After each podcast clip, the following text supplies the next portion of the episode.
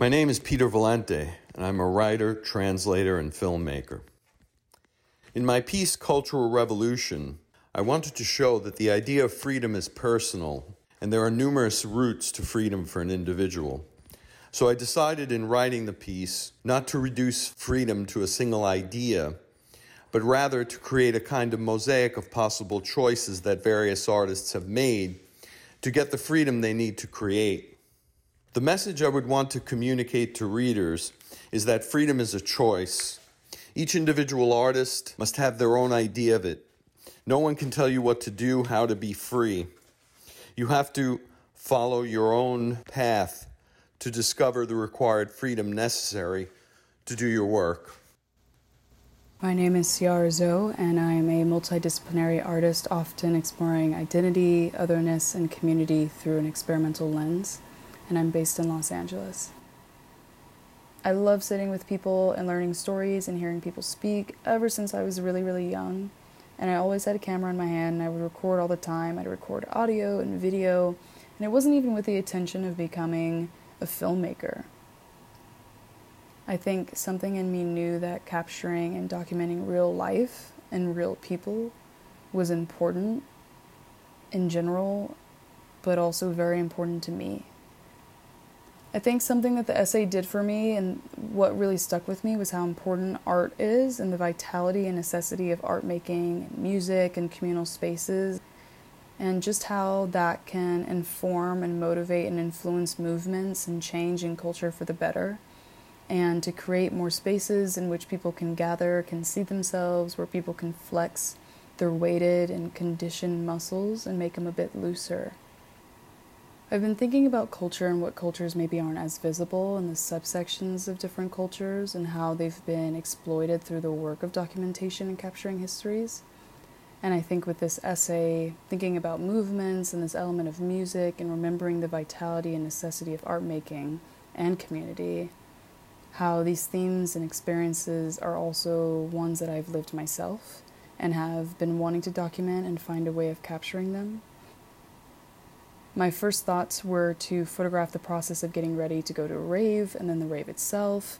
Knowing that this issue's theme was freedom, I had been thinking of a concept for a while, which is the idea that the dance floor and process of adorning yourself to hit the dance floor and to be with strangers and kin alike could provide a release from the day's trouble. And I also was thinking of how many of these actions and intents can both be interpersonal and intrapersonal revolutions. And it's not just about looking cute, there is this element of celebrating bodies and celebrating life and existing in a space that can be very safe and affirming and inviting and it's almost fantastical and not fantastical in a negative way but more in a way that can bring imagination to the forefront and allow people to feel a bit more limitless in the ways that they express themselves and the ways that they engage in. And so i just have always been fascinated with release and the places where we can release and how that intersects with the queer community as well. And i've just found that being in this community and in this nightlife that I've been able to fulfill a sense of togetherness and individuality that I don't think I would have ever been able to reach in my life if I didn't have so many beautiful and different intersections. I feel it's that saying that's been put everywhere, which is that representation matters. And it truly does. When you are within a space where people look like you, speak like you, talk like you, that can sit next to you and have a better, more acute chance of knowing and seeing and understanding you, just based off of an identifier in that way, it really is amazing. And labels and categories are really helpful in a sense, but they also can be quite restricting so I find it very interesting that sometimes you just need to run from all the other types of culture, find the counterculture, or create the counterculture.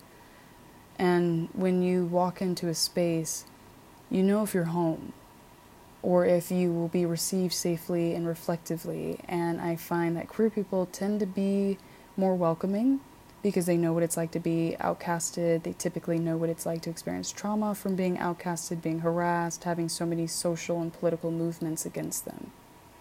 And when people have been othered, they know what that feels like. And so, more often than not, I find that queer people try to make sure that people feel good and they feel safe and they feel welcome.